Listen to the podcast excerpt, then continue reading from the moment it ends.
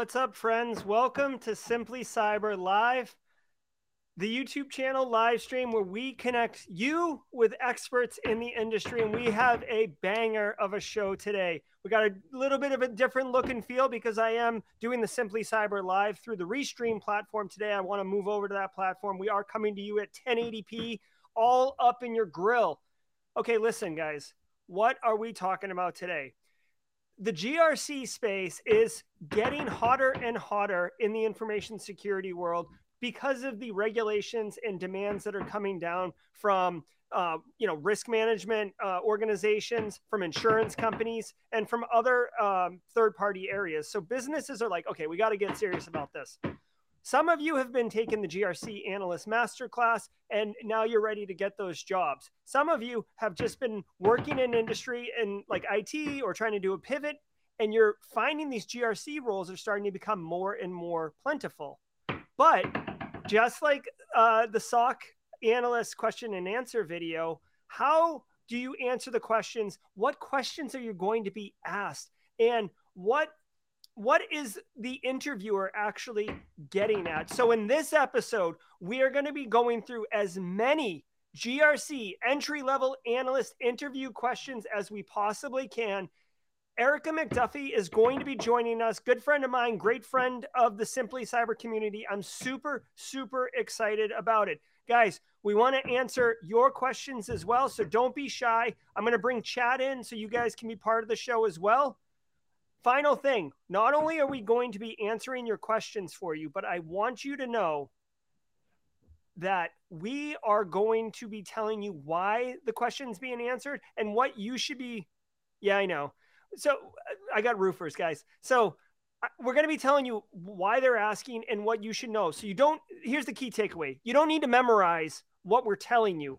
You just need to know like the general idea of what we're telling you, and you'll be able to relate your own personal experiences, your own personal stories, uh, and be genuine in that interview and absolutely crush it. And then you're going to work in information security. You're going to be in the hot space of GRC, and it's going to be dynamite. So let's get Erika. Let's get in enough enough pleasantries. Let's get into this.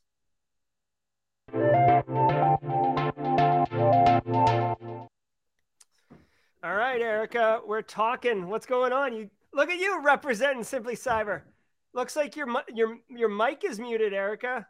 But I can tell you what, your your Simply Cyber crop top is fleek, right? Or uh, it's lit. Nope, no audio yet. On fire. go to the settings. Go to audio. Choose the audio input of your microphone. Nope. So while Erika gets that sorted out, maybe close the browser, come back in. Yep. Okay. So first question coming in hot.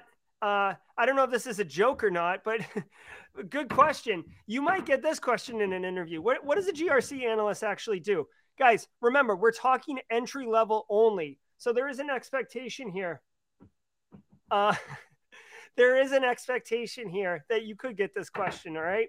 Um, let's take this one and then let's talk about the overall interview in general. The GRC analyst or governance risk and compliance analyst is responsible for interfacing with the business.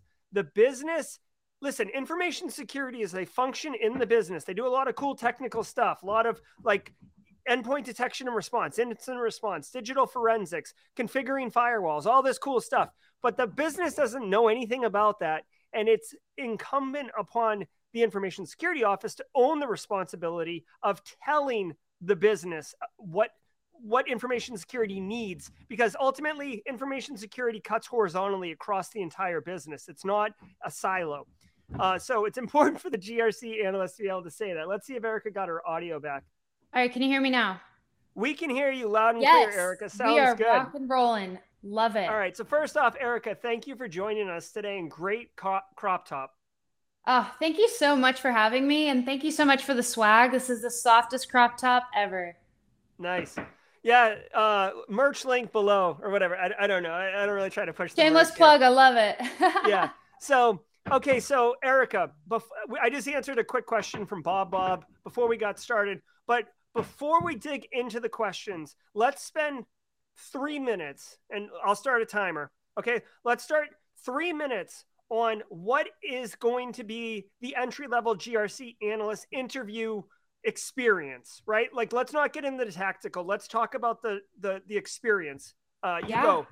Yeah, so GRC entry level position. I mean, you're going to be looking for um, positions to apply for, right? You're going to be then uh, getting likely an HR screen. I'm going to tell you this is the gatekeeper. So the HR screen, they're likely doing a culture fit.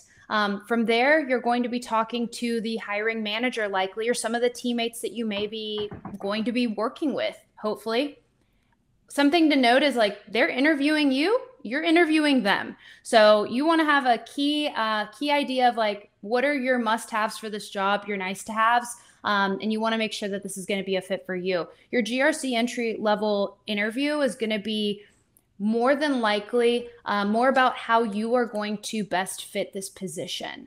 Um, so think about think of it as something that you want to prepare for. Is it going to be overly technical? Do they expect you to have a ton and ton of experience already? No, um, but a lot of this a lot of this is going to be like your preparation for the interview, what you have to bring to the table, and then additionally, like what are those skills that you have, both soft, technical, that you can kind of like bring in and immediately add value to the position. Look, Jerry, I exceeded time. Yeah, yeah no, it. that's that's to keep us on on schedule. I you know I do like a good schedule, Erika. Oh, you know I know it.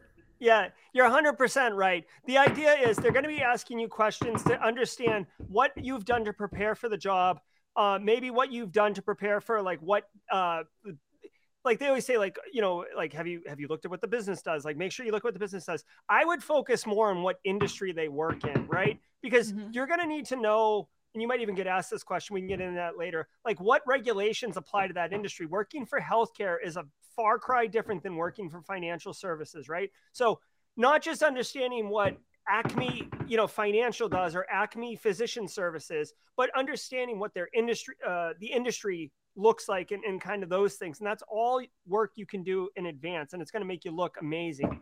Um, obviously, there's different interview techniques. So you might get a one on one, you might get a panel interview. Um, the questions we're going to go through today, they're going to map to both of those. Um, and one final tip um, this is irrelevant to GRC analysts, but it's, it's pertinent to any interview.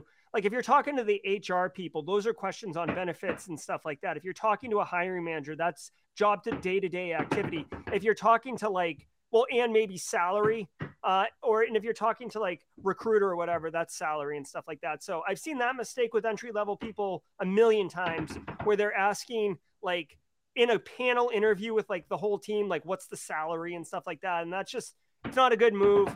And HR clearly doesn't know, with all due respect to HR, HR doesn't know what the day to day job is for a GRC analyst. So it, it's just a waste of your time. It's a waste of their time, and it's not a good look because it looks like you don't know what you're who yeah. you're asking and what you're doing. Absolutely. And something to add to that is the panel that's interviewing you after HR likely doesn't even know the exact salary, right? It's on a mm-hmm. it, it, it's a range that they have for that job. So that's something you're going to work out with HR and the hiring manager specifically. So use that HR interview to get the get a vibe. Is this a culture mm-hmm. fit? Is this a, a company that I want to work uh, that I want to work for? Ask as many questions as you have. This is kind of like your your more safe place interview. But again, HR is the gatekeeper. So if if you aren't who you said you are on your resume, or maybe you overinflated some of the skills that you had and they were able to catch on, you may not make it to the next step. So I would say definitely do your prep work, still, you know, show up. If it's a video call, you know, make sure you ask those questions so that you do make a good impression in the HR interview. Absolutely. Okay, so like we want to deliver on the promise at the beginning. So let's let's just dive into a couple GRC entry level specific questions and then we can do some of the other kind of soft skills or the the you know the tangential questions afterwards. So uh, I'll give you the first one, Erika, if you want to answer sure. it. Um, okay, so this is you know, guys, this is foundational and it will be asked. All right, um, what's the CIA triad? Confidentiality, integrity, and availability. This is like a need to know 100%. You will be asked any entry level position in risk management, GRC, any of the above. Absolutely 100%. And the reason is, guys, and if you've been working in the field for any amount of time, you know that this thing gets hammered into everyone's brain. It's in the Sec Plus, it's in every piece of like, intro to cyber 101. So if you can't answer this question, what it tells me as a hiring manager is you haven't done anything to get ready for this role. And like with all due respect, um, when I'm hiring someone, I need them to be proactive and neat and, and capable of taking initiative because I can guide you in the right direction, but I can't spoon feed you everything. Even at an entry level position, I will mentor you, but you have to be able to help yourself. And if you can't answer this question, you are you haven't done anything, right? So, very very basic question, okay? Next question, and I, I love this one. Unless you want to go back and forth, Eric. I don't know if you have questions ready at the at the ready. I didn't tell you to prep any. Yeah, honestly, Gerald, I think like the number one question you're going to get asked, and you and I both know this, is along with the CIA triad, is what is risk?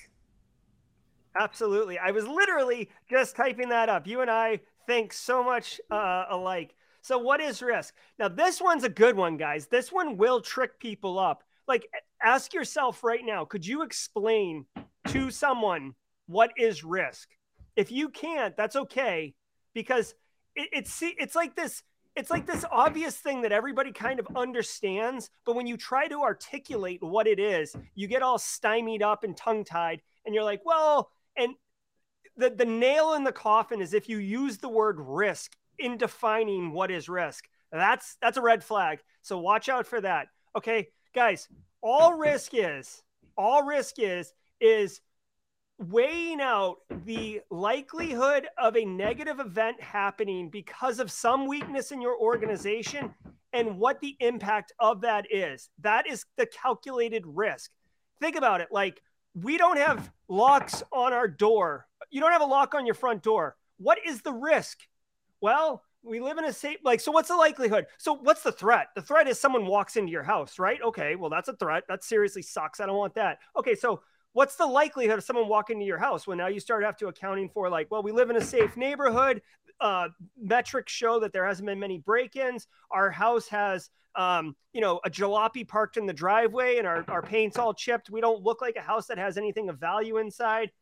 I'm thinking the likelihood's pretty low. What would be the impact? Well it would be terrifying and uh, probably traumatizing for my children. Okay, now you got your impact, you got your likelihood, you do the calculation, which is calculating the risk, you define it as a moderate risk, you talk it over with the family. Is this something we want to accept? Do we want to accept the risk of someone walking into our house? Well, here's the final part. A lot of people miss this what what would it cost to mitigate the risk? What are our options? Well, we can buy a door lock for three dollars. We could take the door off and just brick in the wall. Of course, that has its shortcoming because now you can't access outside anymore, but you could do it. Um, but for three bucks, we could put a lock on the door and everybody wins, and our our likelihood is taken way down. Impact still doesn't change, right? Someone could kick in the door, but the likelihood's lower. That is risk. That's a dynamite answer for what is risk with all sorts of like metaphors and analogies. And and I didn't say risk. Well, I did say risk a couple times, but I was saying like, and that is the calculated risk. So um, that's how I would answer it, just shooting low on the hip on a train bound for glory. But that's what I'm thinking. Erika, what do you think? Yeah, I mean, I think like I think you gave like the A plus plus answer. If we talk about just likelihood and impact. I mean, those two equal risk, right? So what are what are the chances that something something's going to happen that could cause loss or impact the business in a negative way? Yeah. You keep it short and sweet. Yeah, and I'm sorry. I'm going to do everything in my power not to do that again. That was really unfair of me to give the rock star answer. answer. yeah, I'm sorry. I'm sorry. I got all excited about I got excited. Cuz we love, love this stuff. I do. I do love this stuff. God dang. Okay, so Erika's 100% right. The two key words you want to say when you're asked this question is likelihood and impact. If you say those two things, the interviewer is probably going to stop listening and start thinking about what's the next question they're going to ask. Check. Yep. Yep. Okay. So moving on. Um, okay. So this one, this one, I don't care what job you're going for in cybersecurity, you're going to get asked this question. Okay. And this isn't a shameless plug. Okay. How do you stay current in cybersecurity? How do you stay current in the industry? Right? I'm sure you asked that question, Erika, right? Absolutely. Yes. Yep. So this wh- why why am I asking that question, Erika? This shows your commitment to the field and to the actual like uh, the relevancy of the topics, right? So, like, you could have gotten your degree in cybersecurity or in IT or whatever. If you don't do anything to stay current, you are likely missing um, a lot of uh, maybe gusto for the job, um, and you're not having a lot of really meaningful conversations with stakeholders, and it's it's not you're not being able to bring your best self to the job. Um, so think of it as something that shows like your commitment, your passion, um, and your your ability to want to learn more about the subject matter. Absolutely. Um, I, I, might make this one minute timer just so we can go real rapid fire. The, the the the gist of this question is twofold. One, in Erika's to Erika's point, right? Like if you're not staying current in the industry, it's a job, and I'm sorry, I know it's a job, but it, it's it's kind of like a lifestyle. It is, is not ongoing. transactional. Yeah, it's not transactional. It, there's so much going on. Things change so quickly. Threat actors evolve very, very fast. And if you're not staying current, you're you're you're losing value, frankly, in your ability to help a business defend itself, right, and stay resilient. So that's why you it, you've got to you've got to stay current. And by the way, if you find staying current an absolute grind and you're not liking it, with I mean, with all due respect, maybe it's not a good field for you, right? Like maybe you're not you're not into it, right? So there's something to be mindful of that. The other thing is, if you are staying current, then like you're demonstrating that you will be able to help them um, defend their organization, which is mm-hmm. again valuable for me, right? I'm the hiring manager. Erika and I are hiring you. Like what is your value to me? Which brings me to another great point that we talked about right before getting on. And I see all your questions coming in, guys. Yeah, the roofers are hard at work. Um, I see the questions coming in. We will take the questions in a few minutes. Just Erika and I wanted to run through some stuff. So, Erika, we talked about this before we went live. Um, first question, almost always, right? Tell me about yourself. Tell oh me about gosh. yourself. Why, yeah, this why, is what. Yeah, go ahead. This is like the number one question. And I will tell you that sometimes I get a very quick, oh, you saw my resume. And it's a very, it's a recap of everything I already know. Or it's a life story of I went to high school here, I grew up here, my parents are from here, like this whole digest. Um, and, and it's really hard to consolidate, right? And I think that what you've been talking about is, is value and i think that what you need to do to prepare for this question is is think about okay what do i have to bring to the table what is the job description who am i right? Like what are the important things that they need to know? What are those little nuggets of information? So i mean obviously off the bat you're always going to give them like your name right? You're going to give them like do you have professional education to apply to this job? Do you have professional cert- certifications? Anything that's relevant to that job again think of value add. And then from there, they're going to ask plenty of questions to unpack about yourself. So think about it from a two to three minute, put on Jerry's timer and prepare. Um, and just run through that elevator pitch a few times and, and just think of like, does this make me sound valuable? Sometimes if you're getting nervous about the interview, go ahead and like record yourself and watch it back and trim out some of the fluff. Yeah, 110%. The the question, the reason I'm asking you the question is because I want you to tell me about yourself. Plus, honestly guys, like it's it's kind of an awkward meeting uh, for some people, right? Some people aren't uh, like into socializing and all this stuff, so it's a little bit of an awkward uh, meeting. So it's an icebreaker. Hey, tell me about yourself, right? You might even say that to someone if you met them at a, a dinner party or a cocktail party. Hey, what do you do? Tell me about yourself, right? Within the context of this discussion, that you could say anything you want. There is no wrong answer. You could say anything. You could tell them about your your your uh, plushie collection, right, or how you love retro yeah. video games. But it doesn't do you any good. It doesn't help you. You are in that interview to sell yourself as the solution to the problem that that business has. So everything that you say in that two minute window of tell me about yourself should be directly related to how you can deliver value to that organization. And like Erika said, practice it. You know you're going to get asked that question. So why not practice it? It gives you all of the benefit of being ready to answer it. And pro tip or power move for extra points, Erika's right. If you can just sprinkle in a couple things that would be natural um, uh, follow up questions, right? Like, oh hey, like you know, I'm just making this up, but like oh hey, like I um you know, I, I went I went and got a computer science degree from university, and I've been really working in IT, but I've really been focusing on cybersecurity. I love. Um, I took the GRC analyst masterclass from Simply Cyber, which was a full course, really lit my fire up for the GRC space, and I love love the NIST cybersecurity framework. That really resonated with me. Okay, so now I'm going to talk to you about NIST cybersecurity framework. What about it resonated with you? Mm-hmm. How do you see how IT maps into cybersecurity? Like what what was the GRC analyst masterclass about? I haven't heard of that. Like tell me about it. So leave those breadcrumbs, right? They may not uh, or plant those seeds, right? They may not all grow flowers, but some of them will because you want to have a natural conversation with the interviewer, right? Or at least the H, the hiring manager. Yeah, okay. absolutely.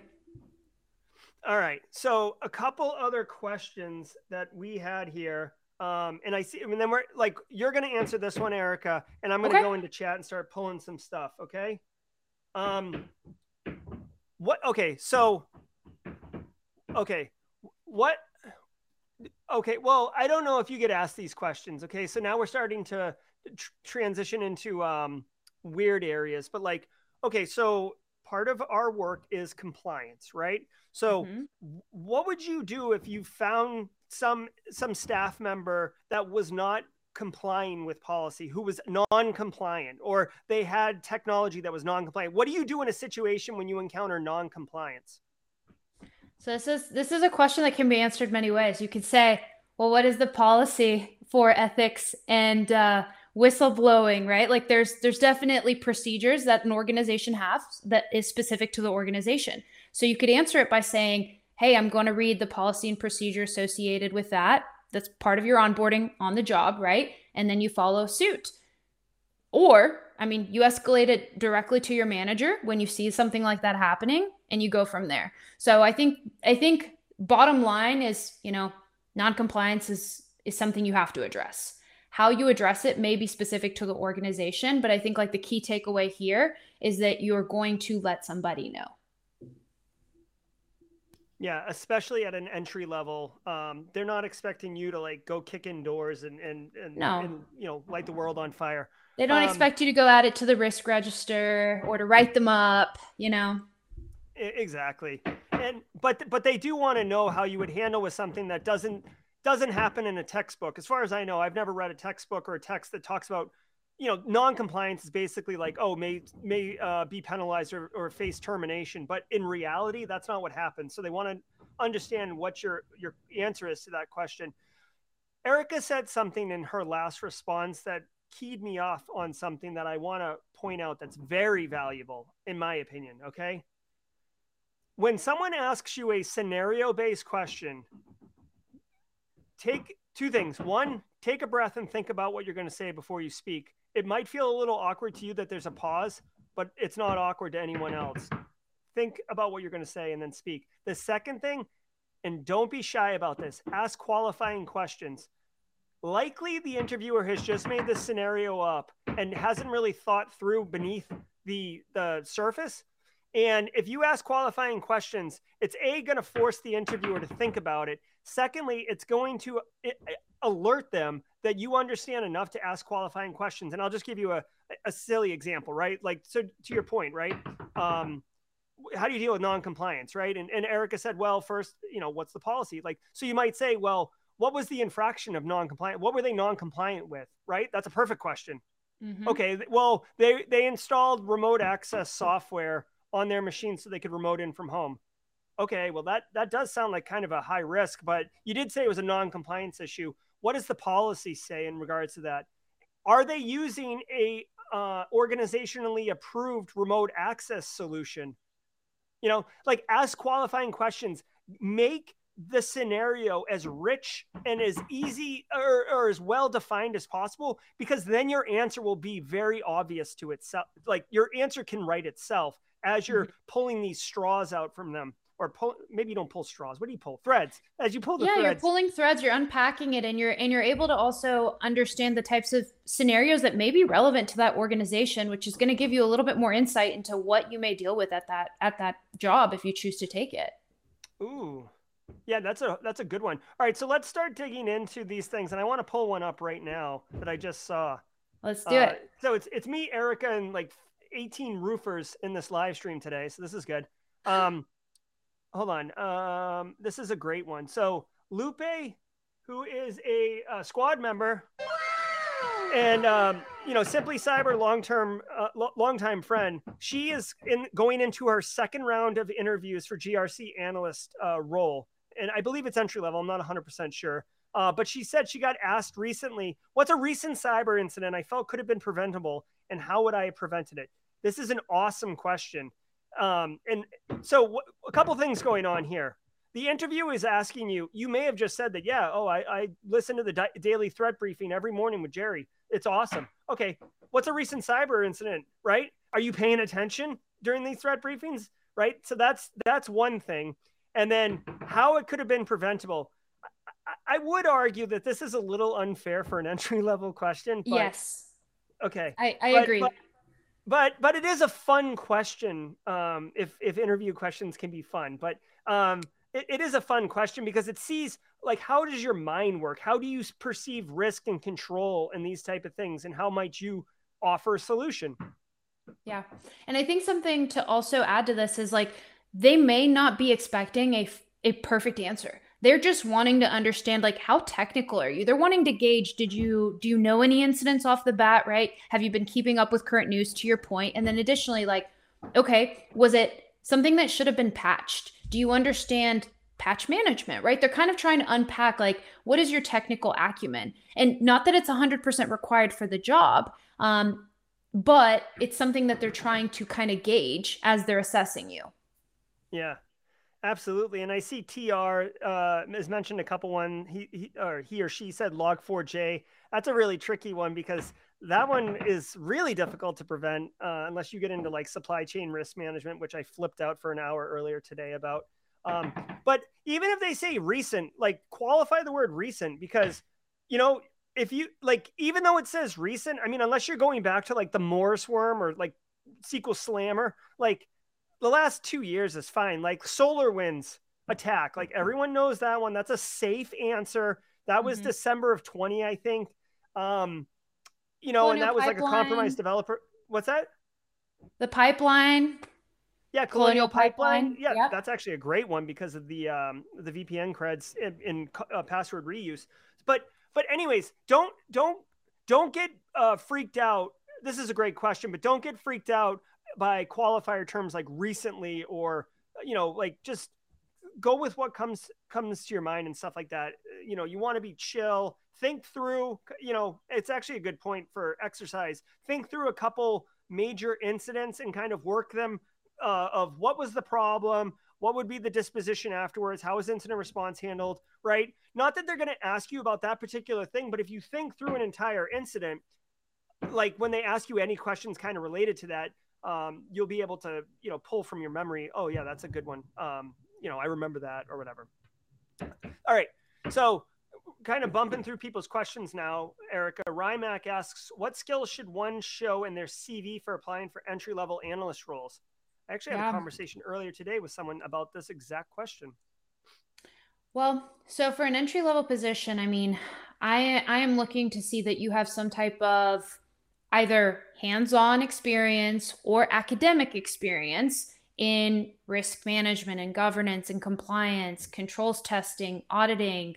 Any of those things are relevant. Um, so I would kind of work that way and then also sprinkle in some soft skills because as a GRC analyst, you want to be able to uh, show proficiency in writing, analysis. You want to make sure that you uh, can make data driven decisions, that you are an excellent communicator, that you can do teamwork. Um, and, and even as you work your way up, I think for entry level, um, it's good to start showcasing that you have the ability uh, for growth. So if you've you know been able to spearhead initiatives, if you've been able to take any kind of initiative and that shows that you're a self starter, I think those are great things to show.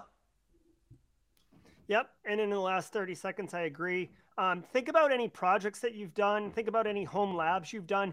Any anything that you've done. It doesn't have to be a full project. It doesn't have to be a home lab, right? So maybe maybe you um, you know Pete McKinnon. I know um, recently started a um, like a Python developers thing on the Discord server, right? That may not map exactly to GRC analyst, but if you can show initiative and projects and stuff like that, that can go a long way. Obviously, any education that you may have got that aligns, like the GRC analyst masterclass, like those type of things map in. Um, even if you just read NIST 837, mm-hmm. you know, put put you know put familiar with NIST special publications. There's certain keywords that are going to catch people's eyes that are hiring managers in GRC. Absolutely. So, yep. All right. I'm just running through these now, Erika. I, I haven't even screened these. I've had three GRC entry level interviews and all asked mid senior type questions that were far beyond my Ooh. scope. How do you combat? Go ahead.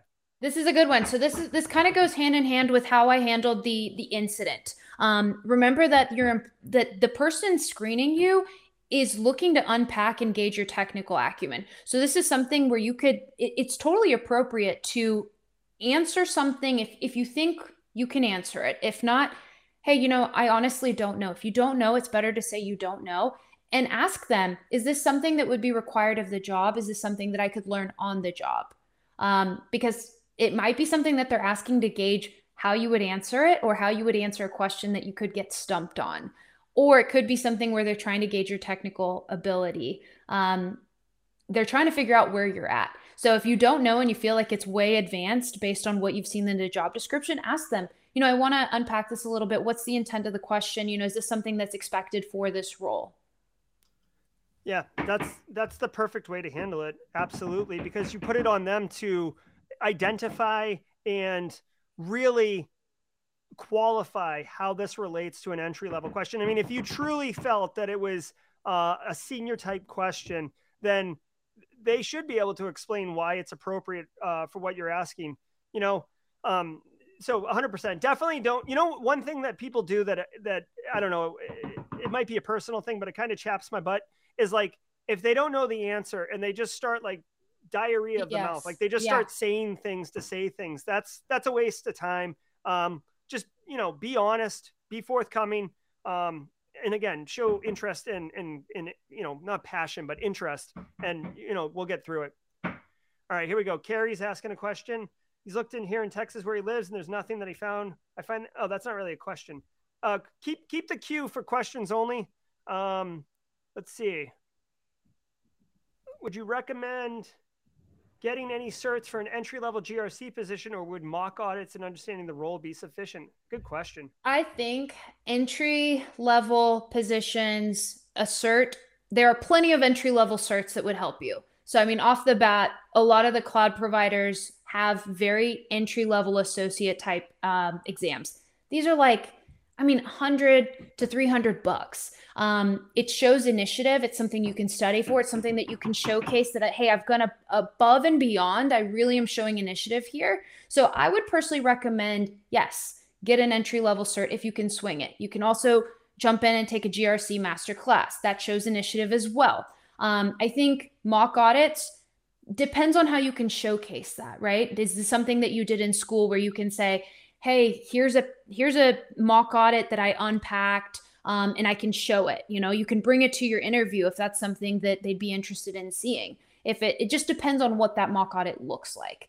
Um, and understanding the role I think you need to you need to unpack that a little bit more and just figure out, you know, what's required. And then also like it's dependent on the organization. If you're trying to get a, an entry level job at a very big logo, they're going to be a little bit more rigorous about the certs and about those screening buzzwords that Gerald was talking about versus if it's a startup, maybe more lenient and more creative about the approach here.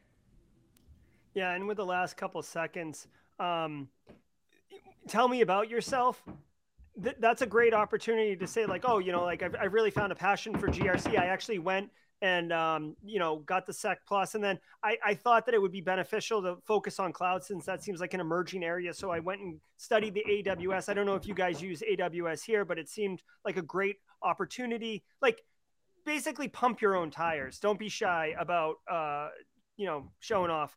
But grc unfortunately of all the niches in cybersecurity, GRC has the least amount of like well-defined certifications to go with it. what would what job level would you recommend to someone with vulnerability assessment and management and compliance experience interested in getting in the GRC field? Look at you, Calru seven four seven, bringing the heat. So, I mean, if you want, I can take this one off the rip. Go Erika. for it. Yeah, go for yeah, it. Here, let me let me put me on the clock. It's not just about you being on the clock.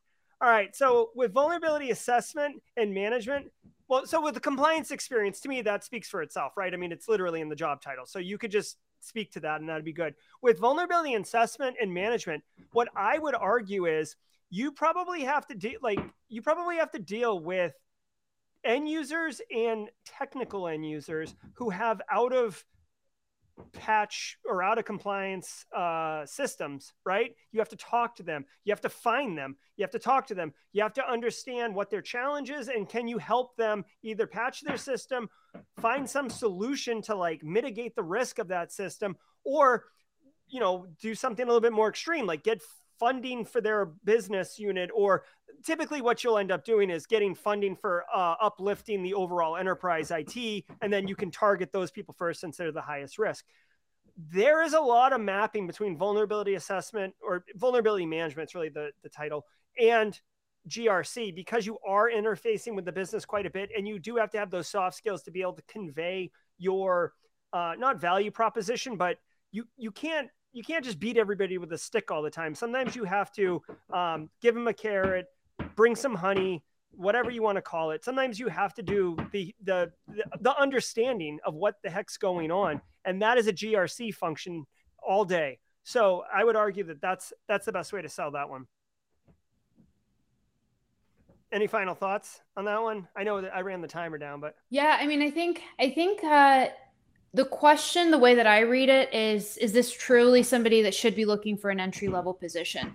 I think you can go both ways. You could apply for an entry level position. They may have something more advanced that they feel like, hey, you know, actually, you could be an analyst too. Um, and so I would say, like, still take the interview, and chances are, like, they will gauge your your ability, um, and then it might be a quick promotion path too. So I'd say still apply for the entry level position if you see it, um, and then go from there.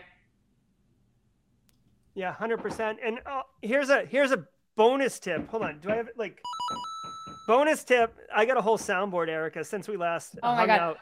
Yeah. So here's a bonus tip for guys, um, or for people, right, trying to be uh, PC. So the job might be entry level uh, analyst one GRC role, and you come in and you're like just kicking holes indoors, and you're like, holy crap, this person's awesome. Like, there's no way that they're going to take that salary for analyst one, but let, let's just bump it up to analyst two. Like, Mhm. don't think that the analyst one is in stone. People who want to hire you because you kick ass or kick butt, excuse me, um, they will make it work, right? So go in, don't feel so constrained. It, it, it's it's kind of the same thing of like when all the all the cri- all the bullets on the job wreck. you're like, well, I don't meet three of the tr- the ten. Who cares? Just get in there. It's a dream wish list, anyways. Just like the position, right? So to your to your point, Erika, they could be changed into a two. I I, I I've hired someone into a two uh, for a, a one billet uh, before, and you just make it work.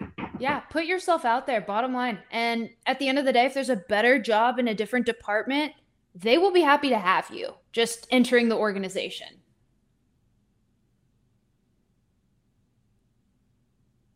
Next question for you, and this is another good one. Kind of flipping flipping the script here.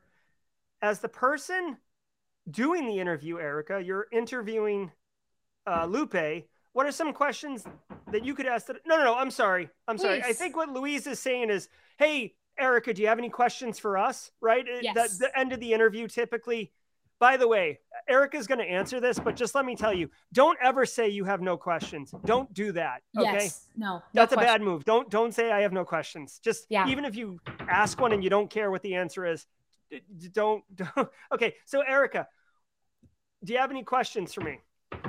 I think some of the best questions to ask, which will tell you a lot about the individual, but also the organization. What is the culture like here? What are your favorite parts about working here?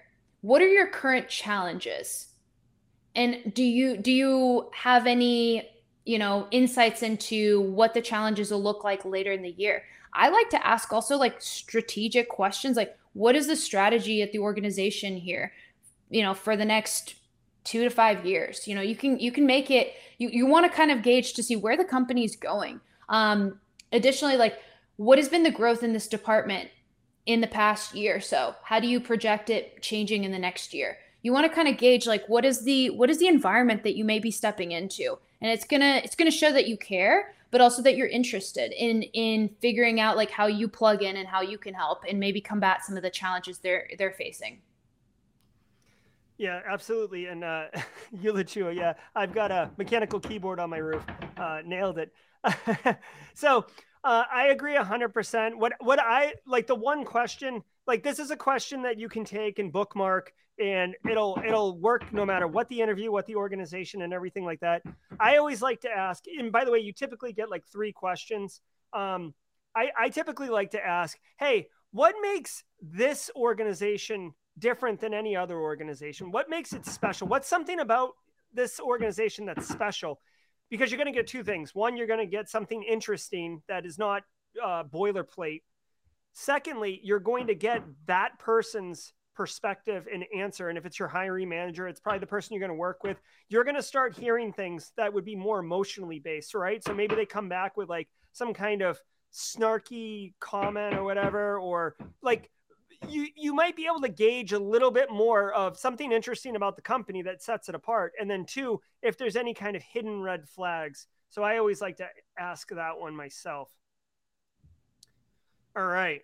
Um, continuing on, uh, Roger Swanson, uh, low country native. Coach Roger asks, What if you're not really looking for entry level? He's got CISSP, CISM, other certs. How is a good way to break into cybersecurity? Yeah, so that's this kind of goes. That, yeah, go ahead.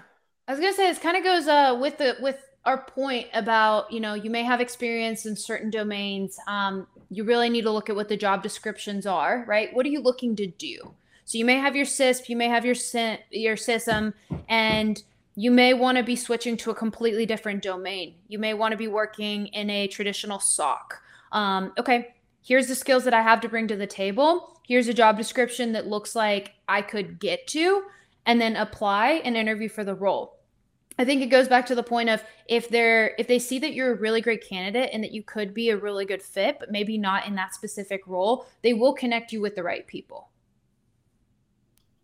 Yeah, absolutely. And with a CISSP and a CISM, I feel like you are lined up for GRC oh, yeah. type work. So definitely um, a good fit.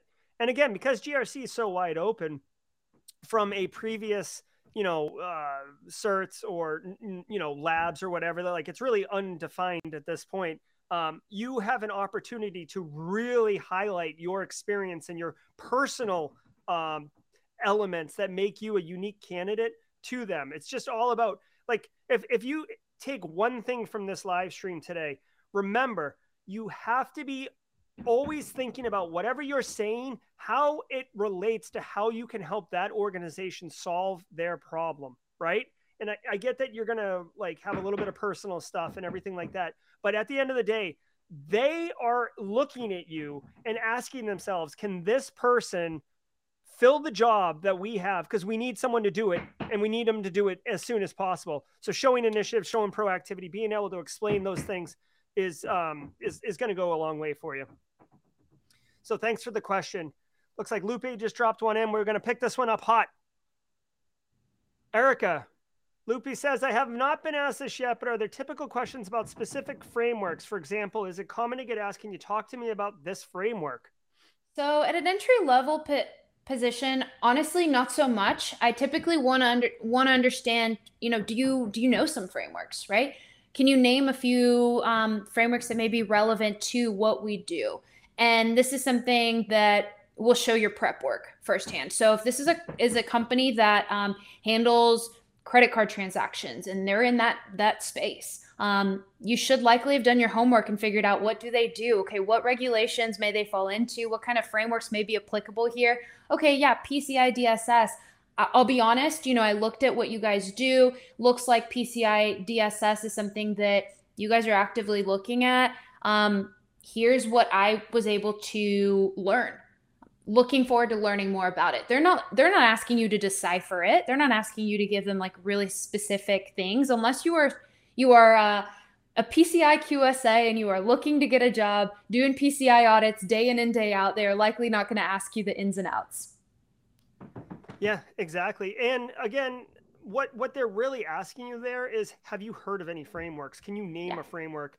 It's again, unless it's this completely ridiculous question where they're asking you to explain how you would implement NIST cybersecurity framework at an organization that's currently implementing CIS 18, like that's a CISO question, and it's completely inappropriate for an entry level analyst. So um, you should be familiar with some frameworks, be able to name them.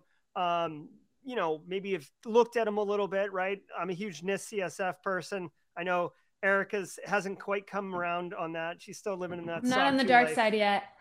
Yeah, but but either of those are going to do uh, good, and it's going to look good because again, if you haven't worked, here's the thing: if you haven't worked in an organization that implements NIST CSF or SOC 2 or anything like that, like let's say you're pivoting in, or you just graduated, or you don't have GRC experience, whatever if you're talking about NIST cybersecurity framework or SOC 2 or any of those buzzwords, that means you've gone and looked at them. It means you've done the work. You've taken the initiative. You have you have uh, like the capability to go do that, and that is exciting for me because again, I can I can you can start on Monday and I can be like, hey, I need you to go read NIST 818. I don't know if SOC 2's got a solution for this on how to write a security plan and then I need one in a month. Can you just start working on that? Let's meet every Thursday and see how the progress is going, right?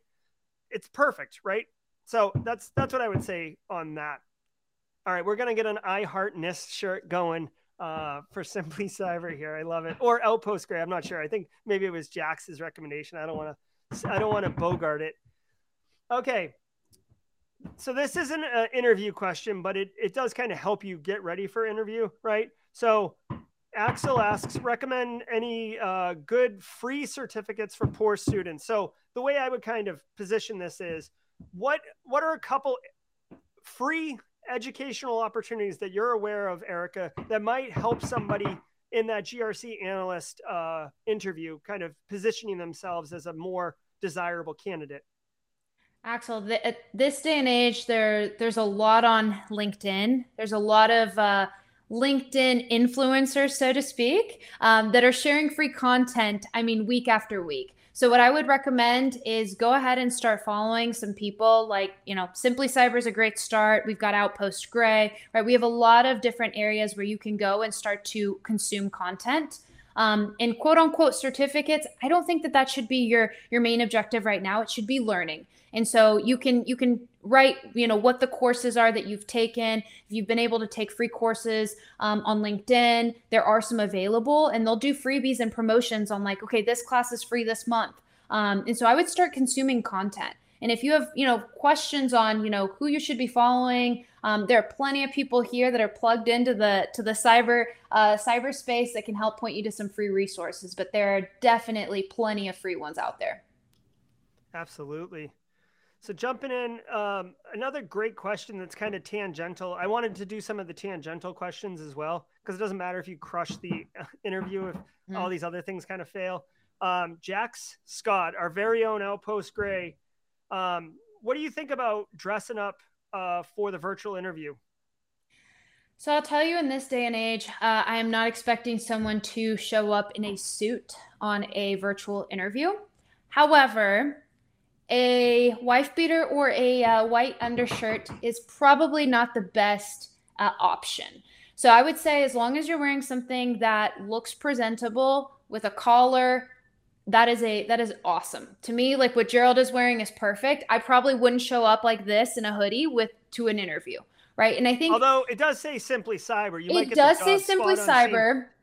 It would get you some brownie points, perhaps. Um, but what they're looking to sh- to see is that like you took this seriously, right? So when I've joined when I've joined interviews, um, and this has happened where someone's like calling me from their phone and, and videoing that way, and you know, it's like a very ugly space in the back, very cluttered and dirty. I mean, they didn't take the time to make this like a priority, right? So find it, it's more about like the environment. Find a quiet space, find somewhere where you're not going to be interrupted, you know, wear something that is presentable. Um, and go from there. I mean, you don't have to, and if you have questions, like ask a friend, hey, how does this look? Um, but you don't have to overdo it with like, you know, showing up in a suit. People do it, but I wouldn't say it's a requirement. Yeah, I would say in today's modern age, like when I interview, I wear this shirt or uh, a, like a solid colored button down with a blazer, no tie, un- unbuttoned here.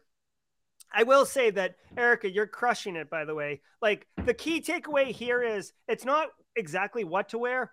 It's that you need to make it a priority because you're showing that you're respecting that interview time and that mm-hmm. the interview is important to you. I recall one. T- and by the way, another thing, because you might be like, oh, bump that. Like, like I'm a great candidate and like I'm not going to get the job because I had a messy background. This place sucks. Guess what? Here's the reality. You are competing against the other candidates. At the end yep. of the day, you're you're not competing against yourself. You're competing against the other candidates for the job. And if you got the interview, it's down to a handful of people. So congratulations. If you are a, a mess and stuff like that, that could be a key defining difference between you and someone else. So, like Eric and I are both great candidates. We're 1A and 1B. And Erika showed up, like, took it seriously. Everything looked good. It was a priority. I took it from the back of an Uber. I was distracted. Um, you know, I had I was at the beach. I had sunglasses on. Like my kids are running around. Whatever. It it it doesn't matter that that has nothing to do with my ability to deliver work it's a key difference between me and Erika. And that's why it's important that you take it seriously and you do these things. Yeah, absolutely. Okay. Totally. All right. I'm, I'm still digging through. Do you have any um do you have any other like obvious um kind of entry level interview questions? Like some are uh like nothing's coming to me at this minute, but um So something I I would say is, you know, how can you like be prepared to answer something like how can you bring value to the organization into this job you know and so like be prepared to answer a question like that it shows that you like read the job description and that you've given thought process to what skills you have and things that you could go ahead and plug in and do. And i think something also to is a great answer. Anytime you don't know something say hey that's something i'd really love to learn more about. You know i think i think when someone asks you um, like entry level i definitely received some um, questions around like encryption or hey do you know much about access management access control active directory? Um, have you had any experience doing that? And at the time I, I did not. I understood access management but i did not never worked in active directory. I did i didn't know. So i just purely said like you know here's what i've learned educationally wise about access management and access control. I know why it's important. I understand the risk. Here i'll give you quick scenarios on on risk um, access provisioning, right? Deprovisioning, modifying rights of access. Um, why it's important to have safeguards around this access review. I understand why it's important, the risk associated with making these these changes timely. However, Active Directory, I don't have any immediate experience there, but if that's something that's required of the shop, I'm really excited to learn more about it. Yeah, 100%. Again, in case you guys didn't catch it, Erika is outlining core principles that are tech agnostic, right? So yeah, they're probably going to have AD wherever you go, but like she understands the principles, which is the important part because tech mm-hmm. changes, right? I know how to do Splunk, and now I'm going to go to a company that does Graylog, right? These are two different SIEM solutions. Yeah, the the interface is different and and and how you get to what you need, but understanding what you're trying to get to and why you're trying to get there, that's the, the important part, right?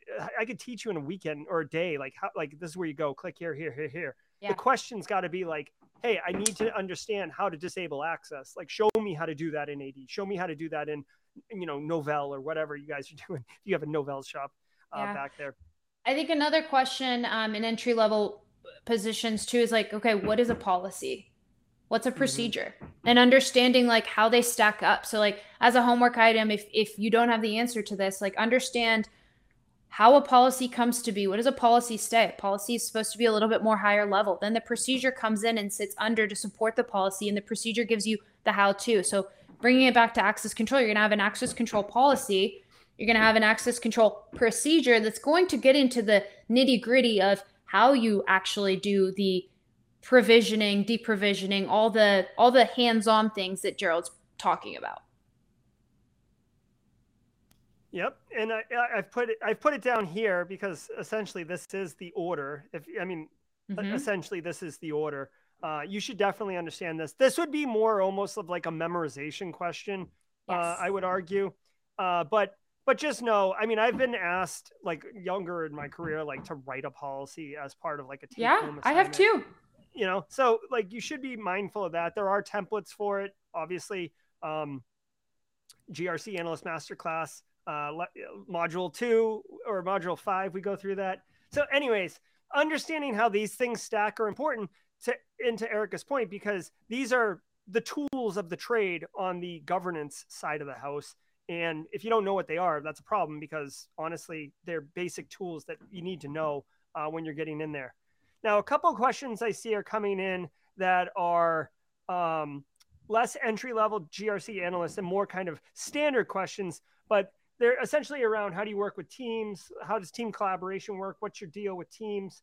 Um, you know, Eula, uh, West Coast Eula, um, she wants to know how you would show or share about that. You know, I think a practical yeah, example, a practical example is a really good way to showcase this. So like, let's, let's think about you only, you know, you did something in school or maybe another job and your job transitioning and you, and you can think about a, team scenario where maybe you had a few challenges mm. and you were able to overcome them because you were such a good team player, because you took ownership and you took the charge. And here's what you did you set up 10 minute stand ups every single day. You led the charge and you said, here's what's needed. You sent out calls to action to the team and you tracked progress. You spearheaded that initiative. You made the team successful. That example is going to go a long way to show, you know, how you would handle a situation in that role. And and another great opportunity make sure that your example isn't how you like helped get your your you know uh, club soccer team organized for the big tournament right? Like that could be that could be interesting but you're making it work for the interviewer to see how that relates to how you could execute in in the grc analyst role. So if you can choose as, as, as close as you can to something that would be relatable to business or business organization or moving some initiative forward, whether it was like a technology deployment or I'm trying to think of something that would be like for non-tech people, right? Like obviously if you're in the military, that's a little bit easier because you have these like projects that you you initiate and go on. Um, but make sure when you're talking about teamwork and collaboration that you talk about um, how communication was done, right? Different ways, mm-hmm. not just uh, among the peers of the project, but also up and down right? You should be talking to management and, and kind of guiding providing updates. Yeah. Yeah, exactly. So that's definitely uh, something to make sure that you're doing. I'm trying to be as good as I can with this timer uh, and respecting it. Um, I'm trying to think of um, something. I'm, like I'm, I'm trying to really think of like the last person I interviewed for a GRC role and some of the questions. Oh, here, here's one like uh, you know this one because i'm so ridiculously passionate about cybersecurity like like like why do you want to be a grc analyst? Like what what is it? Like you know like that's a totally fair question right? Like you're interviewing Absolutely. for this job. Is it just cash money? Is it you know, like mm-hmm. right? Ooh. so i gotta yeah that's the randy moss straight cash homie. You haven't heard that one yet. cash, yeah straight cash oh homie. that's so, spicy. Spicy. So why do you want to be a GRC analyst, right?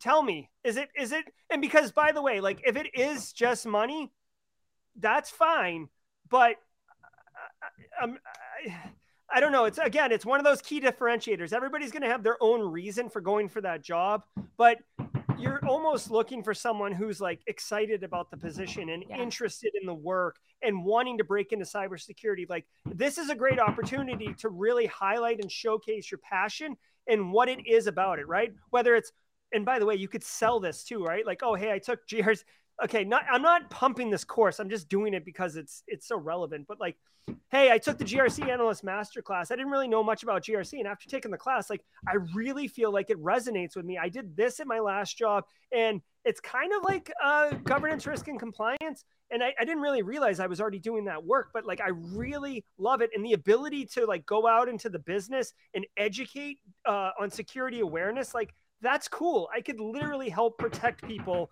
and protect the business from from you know going under and you know people get fired. This community you know goes down. Like that sucks. And I'm I'm a huge you know person for like um, the greater good or you know what I mean. Like you can spin it in an honest, genuine way to to highlight why you're excited about it. And I think it goes a long way at individual individualizing it for yourself and telling the interviewer like, oh man, this person's like this this person's uh, great. Excited. Like, They're excited.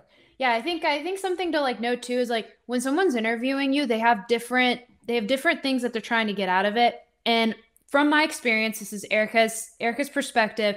I'm always looking for the attitude and the character, right? So like if you're excited, this is something you really want to do. I mean, character, like you've shown me different ways that you can do things, right? Like in a team, the teamwork question falls into this. The skills I can teach. So if I see that your willingness to do the job, you've gone, you've sought out all these resources, you've figured out that there are probably a lot of different areas in cybersecurity that you would be successful in, but GRC you think is it. Like, give me the why. Give me what you've done to get yourself excited about it, why you think it's a good fit. And then asking those questions as a follow up um, is going to really like solidify the experience for the interviewer there. Absolutely, I had to give you full full stage on that one, Erika. It was good. Uh, another question just came in that that uh, really uh, caught my eye, and I really liked it. Um, would you suggest familiarizing yourself with GRC tools? I I think so. Why not? So as you're doing your homework, figure out, you know, there's a ton in the space right now. It is super hot. GRC tools are popping up every which way. And so I mean, the archers and the ServiceNows, I mean, there's some legacy tools out there, but now there's like these GRC automation tools that are coming out in I mean, they all do similar things, right? So figuring out, hey, did I do my research? Do I know a few of these tools? Do I know what they do at a very high level? Just shows again the passion, the commitment to the subject matter. Yes, and the tools that she mentioned, ServiceNow, Archer, those are huge enterprise grade solutions. So you're not going to be able to get like a home lab of these type of no. things.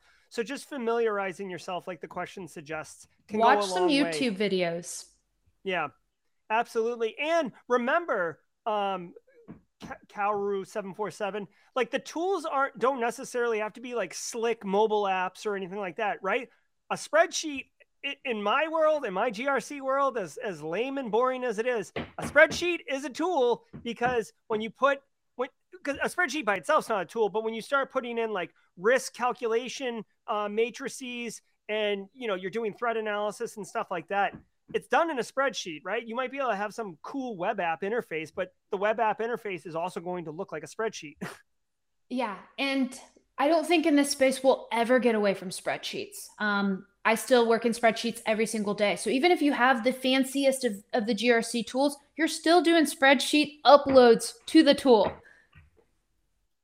Yeah, absolutely. Exactly. Like you can again, you can have like fancy looking donut charts and crap like that, mm-hmm. but the mm-hmm. input was a spreadsheet, and that's what you're yeah. going to be working in. So, you know, I heart pivot tables. Although I, I have started dabbling with Power BI, so don't don't don't stop me now, Erika. Oh gosh. so we I saw another question in here, and we are getting close to time. Um, so, and real quick, uh, Junior, uh, please clarify this question. When you say how's the GRC role rewarding for the cyber journey, can you clarify that question, please? Um, so, real quick, um, Erika, Requiem, any good GRC labs to recommend? There's a few in the masterclass that I would uh, say are very, very helpful to understand, like practically what would a day to day in the GRC space look like. Because um, honestly, the, in the certification ex- exams, right, we've talked about it. There's a lot of different exams that you can take certification pathwise that may have some labs. So, like Security Plus, for example, has some labs in there that could be applicable to the GRC space.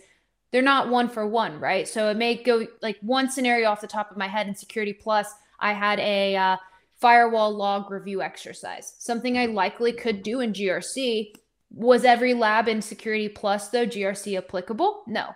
Um, so, it is kind of like a tricky question to answer. I would just say uh, pick and choose your learning path. Um, and and ask ask your friends in GRC what what labs specifically they've taken recently and piggyback off one another. I think that's a great way.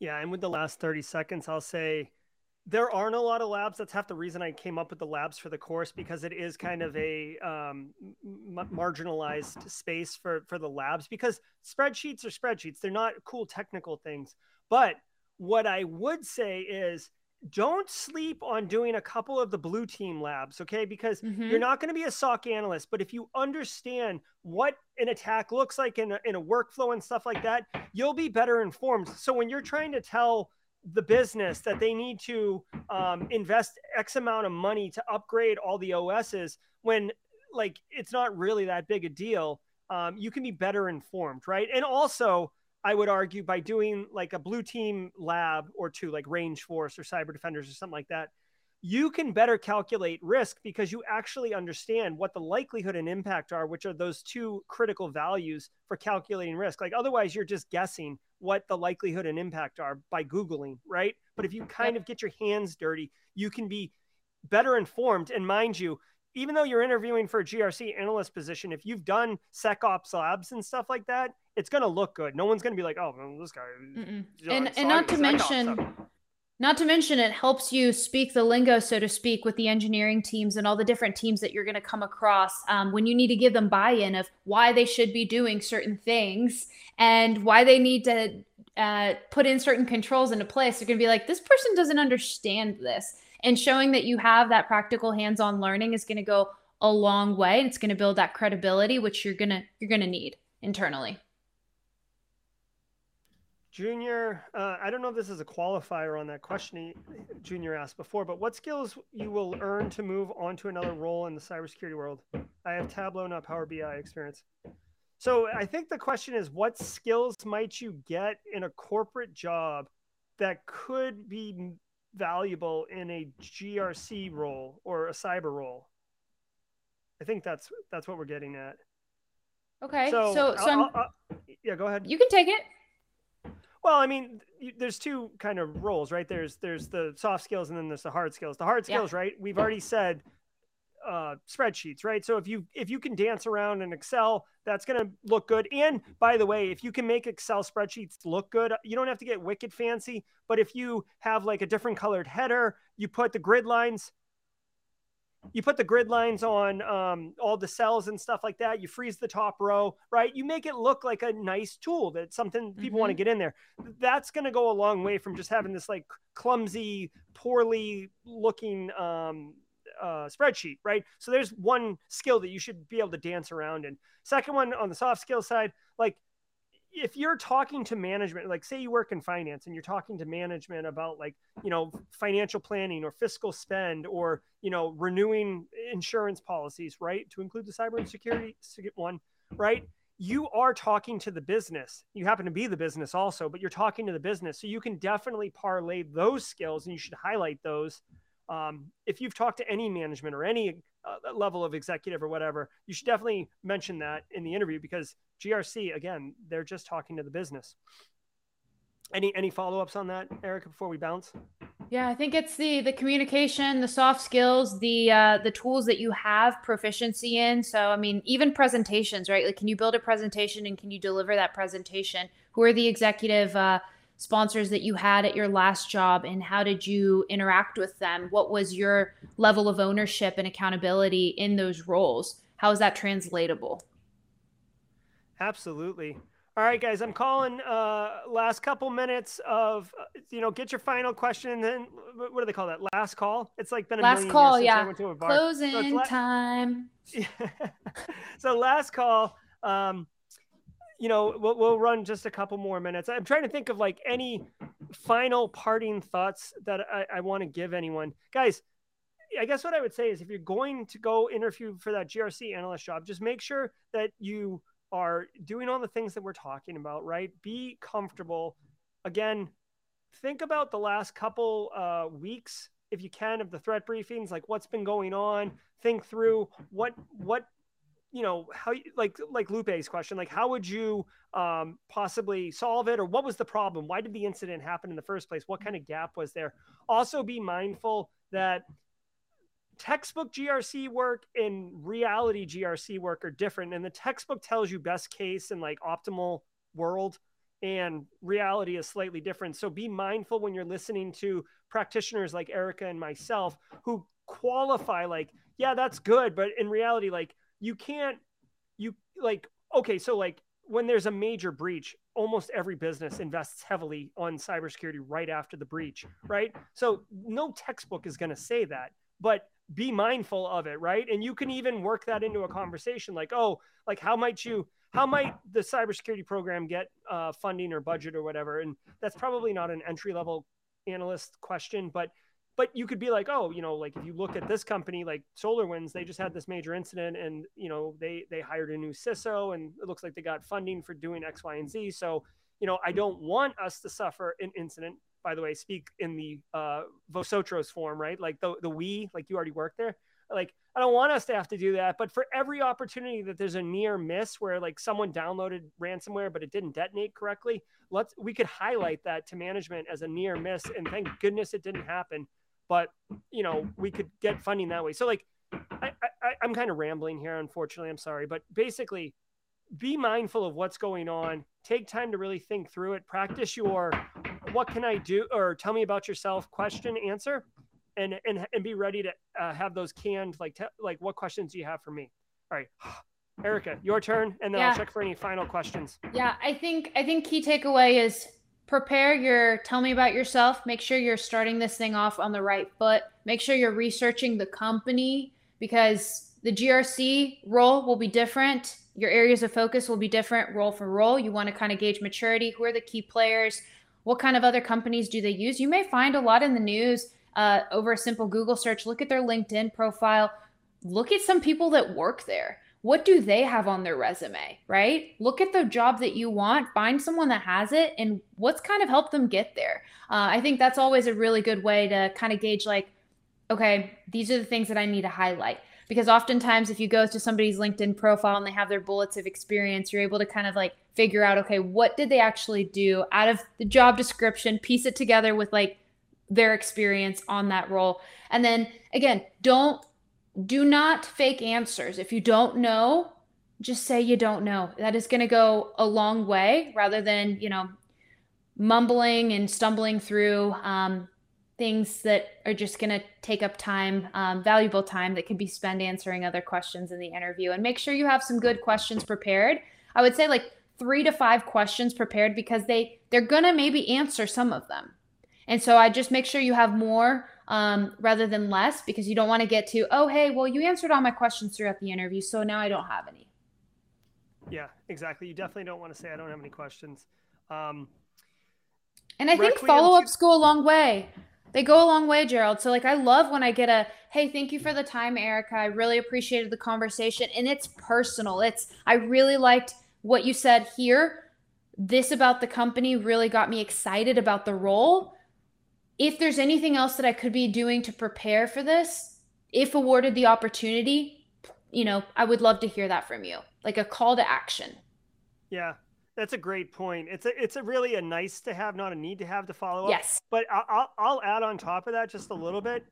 Um, I, I do this when it's possible. It, it's not always possible, but if they talked about something in the interview that you didn't know about, right? Like you said, oh, I don't know about that, right? Um, do like make it a priority to go do something with it, right? Like, oh, you mentioned Archer. You guys use Archer. I hadn't heard of Archer hey, like I just wanted to thank you for the opportunity yesterday for the interview. Last night when I got home, I actually dug into the Archer because you had mentioned it. And it really interests me. Seems like a really uh, enterprise grade uh, solution that would require multiple analysts to work. So I'm still trying to piece it together. But thank you. Again, you were listening, you took action, and you showed initiative. And you, you, you know, like it just shows me like it's another way to like add to your candidacy even after the interview ends. Okay, Great couple point. final questions, Erika, and then we'll we'll go. But um, really, really appreciate you being available. Uh, oh, this is so much today. fun. Yeah. Uh, really quick, I want to share this with Requiem. I was trying to make up these examples on the fly, but um, guys, this is so true, right? Textbooks are never going to say run with deprecated software, but guess what? Every business is running deprecated software. Every business, right? So that's this is a true. This is true. You might even keep this as like the difference between reality and textbook or TLS uh, 1.0. yeah, exactly. All right, all right. Final final question. It comes from BJ. BJ, how can you get hired with no experience when everyone wants three years of experience? Yeah, this is something we've kind of talked about um, throughout throughout this uh, session. There's a lot of nice to haves, and the ideal scenario is all the bullets that they have in a job description, right? So figure out, highlight the ones that you do have, be prepared to speak to those. And if you don't have experience in cyber, that's okay. This is an entry level position. Showcase what you do have to bring to the table like we continue to say the value right? What is your value proposition? How can you plug into the organization and how are you going to be um, how are you going to be in it?